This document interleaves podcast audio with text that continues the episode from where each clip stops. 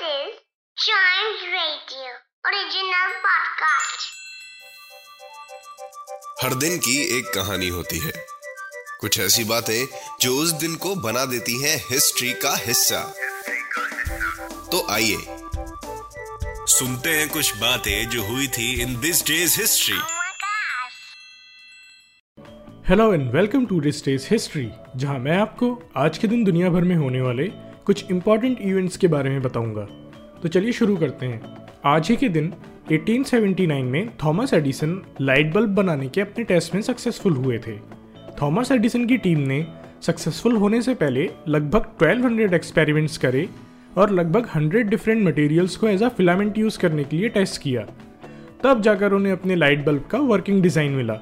Thomas Edison का bulb carbon filament का बना हुआ था और यह बल्ब लगभग 13 घंटे तक जला था। इसके अलावा 1884 में आज ही के दिन इंटरनेशनल मेरिडियन कॉन्फ्रेंस ने ग्रेनिच मीन टाइम या जीएमटी को वर्ल्ड वाइड एक्सेप्टेंस दे दी थी। इसके बाद से ग्रेनिच मेरिडियन को लॉन्गिट्यूड ज़ीरो डिक्लेयर कर दिया गया और पूरा वर्ल्ड 24 इंटरनेशनल टाइम जोन्स में डिवाइड कर दिया गया।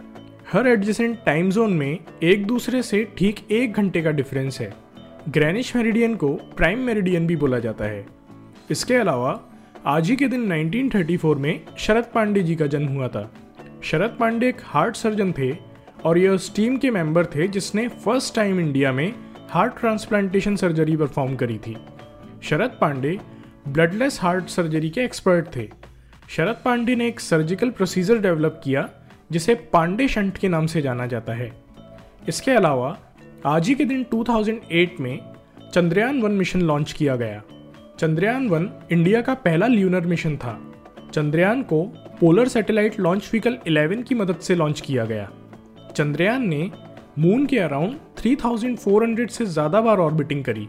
चंद्रयान वन का मेन पर्पस मून की केमिकल और मिनरलोलॉजिकल मैपिंग करना था। इसने अपना काम बखूबी पूरा किया। मून के सरफेस पर हाइड्रोक्सिल और वाटर मॉलिक्यूल डिस्कवर करना इसका सबसे बड़ा अचीवमेंट था। तो आज के लिए बस इतना ही। अगर आप हिस्ट्री के फ़ैन हैं तो चाइम्स रेडियो के इस वाले पॉडकास्ट को ज़रूर लाइक शेयर और सब्सक्राइब करें, जिससे आपका कोई भी हिस्ट्री पॉडकास्ट मिस ना हो जाए। तो मिलते हैं अगले पॉडकास्ट में। तब तक के लिए goodbye and keep chiming